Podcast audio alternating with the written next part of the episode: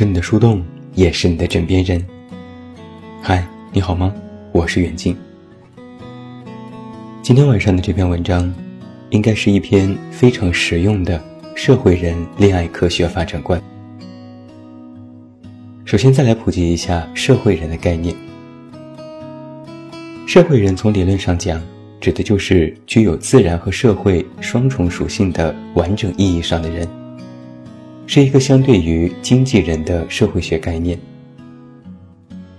现在更多的是网络用语，比如一个人告别学生时代，进入社会已有一段时间，是一种经过现实洗礼的无厘头调侃。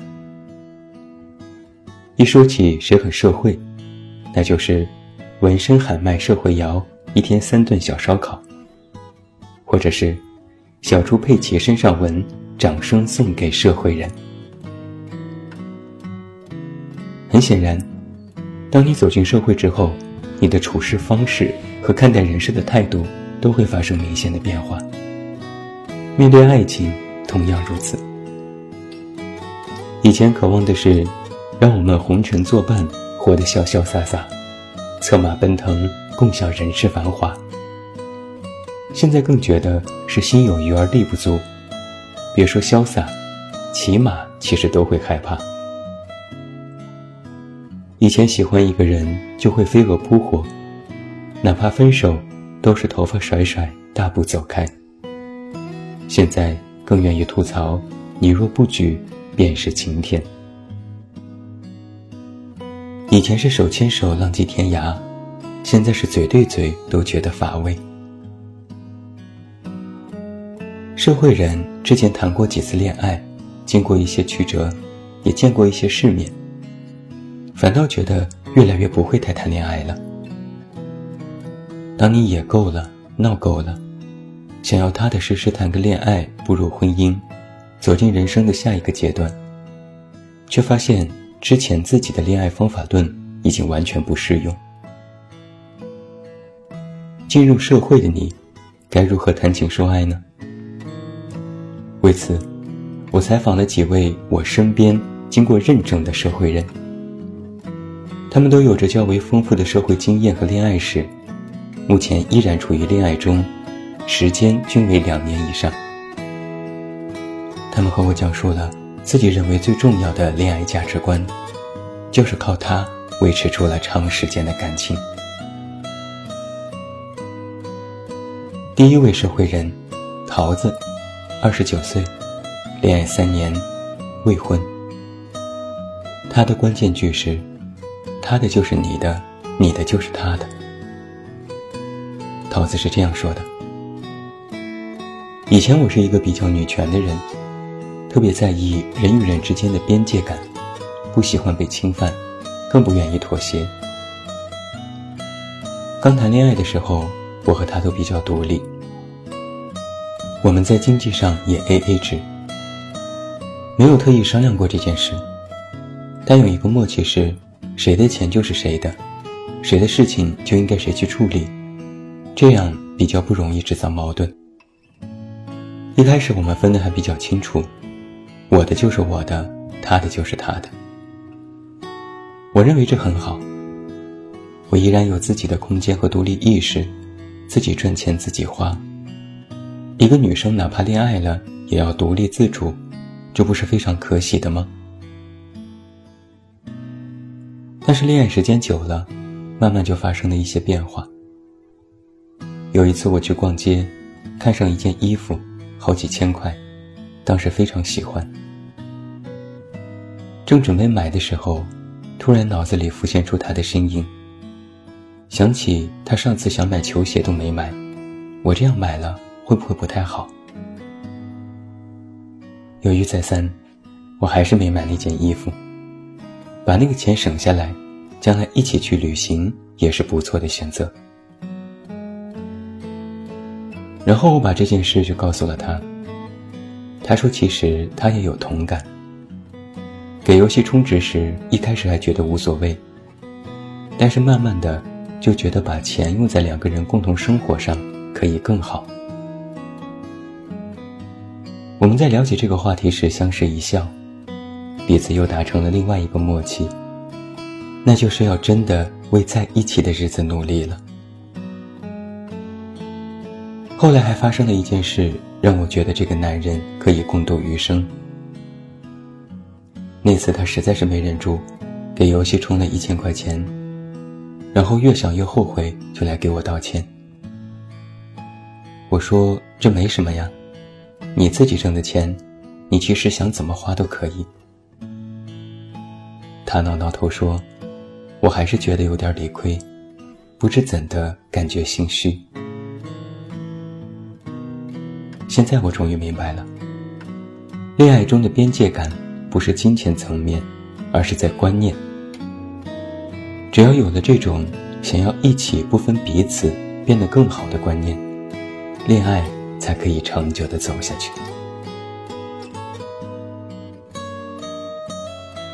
第二位社会人，小天，三十一岁，恋爱四年，结婚一年。他的关键句是：吵架不是错，双标才是错。小天说：“我大致清算了一下，在恋爱头两年是我和男朋友吵架最密集的时候，那时估计处于恋爱磨合期。”一言不合就开吵，有时为了一点小事就能争论一个晚上。现在想想，我们没有分手真是一个奇迹。我一直以为，在男女朋友关系上应该是绝对平等的，不存在什么谁强谁弱。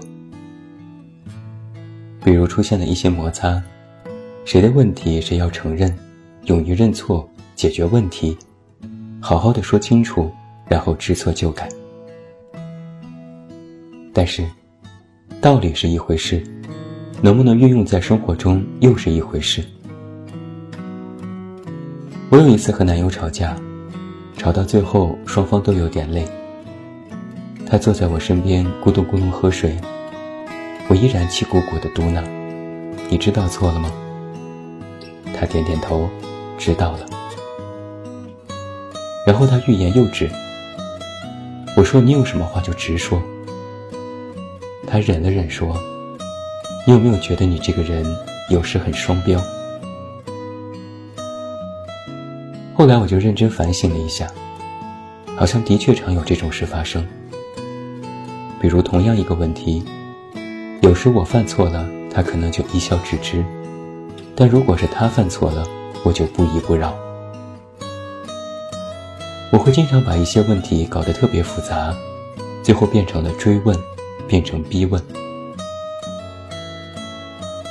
一直崇尚男女平等的我，其实潜意识里还是有“我弱我有理”的想法。我受限于他是我男朋友，所以他就应该怎么做的思维里。后来，我和男友约法三章：只要吵架。把之前的语言里都是你的错，改为都是我的错。一遇到问题，感觉吵架情势不可控，我们就会坐下来，首先进行自我反省，然后再各自指出毛病，最后再解决问题。结果就发生了很搞笑的事情。我们在各自反省的过程中，会主动包揽对方的过错，坚决认定这是自己的问题。之后说着说着，不知就笑了，彼此拥抱一下，迅速和好了。第三位社会人，橘子，三十一岁，恋爱两年，结婚三年。他的关键句是：你可以开小差，你也可以不同。橘子说：“对于我这样一个目前怀孕的准妈妈来说。”谈恋爱的价值观会不会显得我有点装嫩？但我依然要倚老卖老的说一句：年轻时的恋爱和步入社会的恋爱完全不是一码事，恋爱和结婚也完全不是一码事。我最近因为怀孕有了大量时间，有时会看一些公号文章，我觉得这些文章写的太不友好了。他们完全是在说年轻时恋爱的感觉，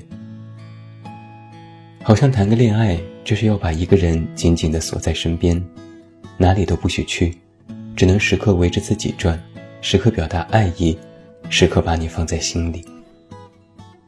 这种捆绑式恋爱，实际上是非常累的。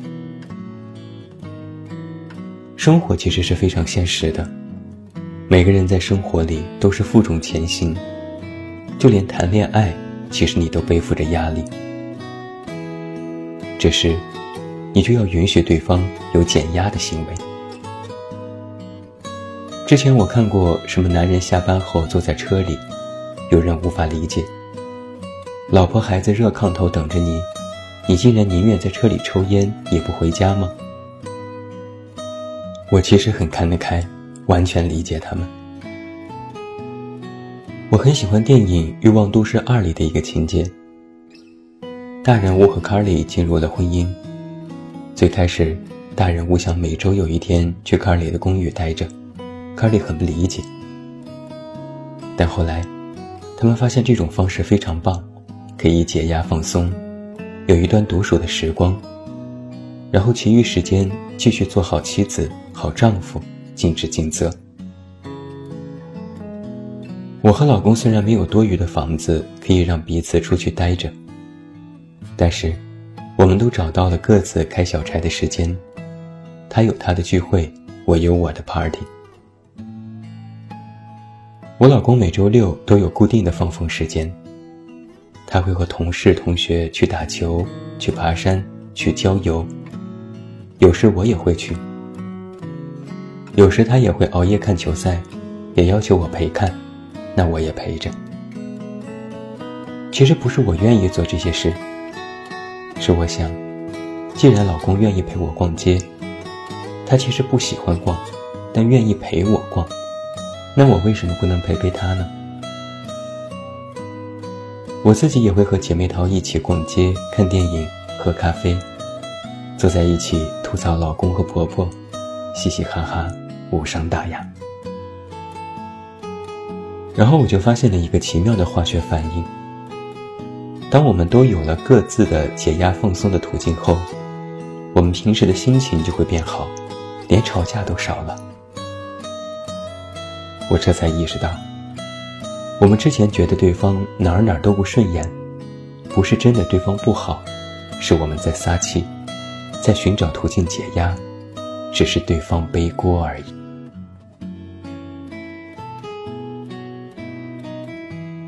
第四位社会人，薇安，二十七岁，恋爱四年半，未婚。他的关键句是：以前是不计回报，现在要游刃有余。薇安说：“我和现任是同学，我们一起研究生毕业，一起找工作。现在到了谈婚论嫁的时候，婚期定在了明年。”我对结婚这件事没有抱有多少的激情和等待，更觉得它是一件自然而然发生的事情。到时候了，我就欣然接受。但我有一个深刻的体会是，小孩子才说喜欢，大人都拿捏分寸。可能是因为我和男友是从学生时代一路走来的，所以体会格外深刻。学生时代的恋爱，其实特别喜欢那种失控感。喜欢一个人就大胆说爱，撞得头破血流也在所不惜。哪怕所托非人，只要自己喜欢就可以不计回报。但年纪大了之后，就不太擅长做这种不可控的事情。应该是心里想的多了，总会计算付出和回报是否有良好的比例。现在我们的恋爱更重要的，是能够让彼此游刃有余，可以让彼此能够轻松的做自己。游刃有余这个状态，就是我们渴望能够从一段关系里，寻找到最适合彼此的那种方式，让大家都可以舒服，不需要多么的跌宕起伏，也不用每天卿卿我我。以前觉得山珍海味特别好，但是吃多了也会腻。现在白面馒头虽然没滋味，但是顿顿离不了它。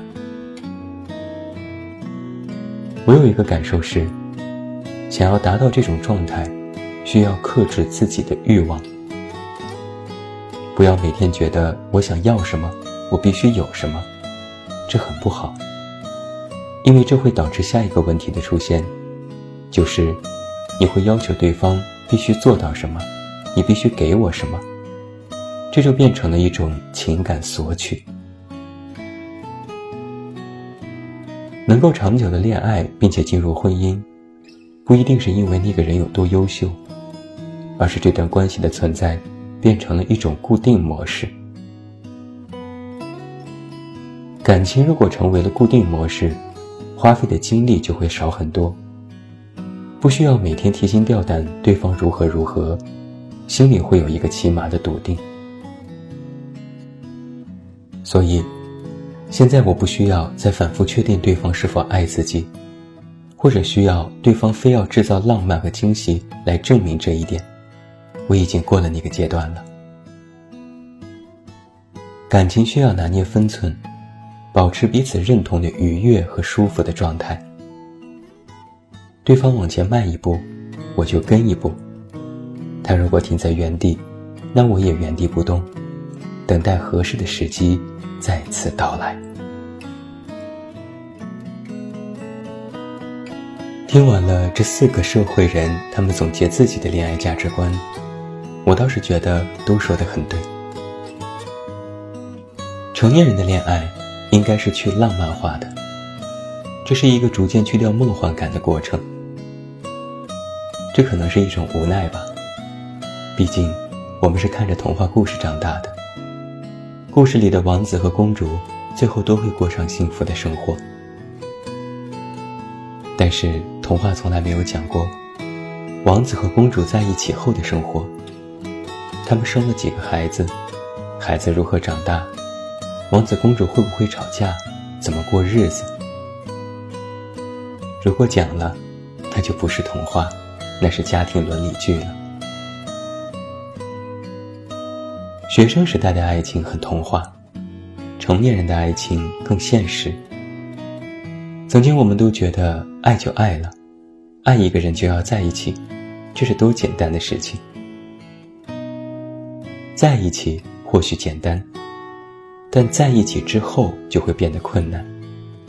想要一直维持在一起这种状态更困难，维持在一起最初的那种爱意最困难。当童话变成现实，光靠荷尔蒙是没有办法过日子的。过日子需要一点原则和方法。我认为社会人的恋爱有两个目标，一个初级，一个中级。社会人恋爱的初级目标是可持续发展，与所爱之人能够长时间保持恋爱关系，这种爱慕时间越长越好。最好变成可持续性的惯性动作。然而，生活带有摩擦，这种爱的惯性会逐渐的慢下来、停下来，可持续发展受到了阻力，那么就要依靠更加成熟的恋爱价值观进行维护和调整。在时间冲淡了爱慕的激情，感觉倦怠和消极的时候，还有一些维持它的价值观。让不断下坠的爱情尽快被提升，达到一个新的境界。如果说曾经的爱是一种两情相悦的守约，那么社会人的爱是一种你行我也行的行动力。社会人恋爱还有一个终极目标，那就是命运共同体。所谓命运共同体。就是世界上有一个我，世界上有一个你，我们把彼此都打破，加了水，加了泥，和在一起，重塑一个我，重塑一个你。从此，你泥中有我，我泥中有你。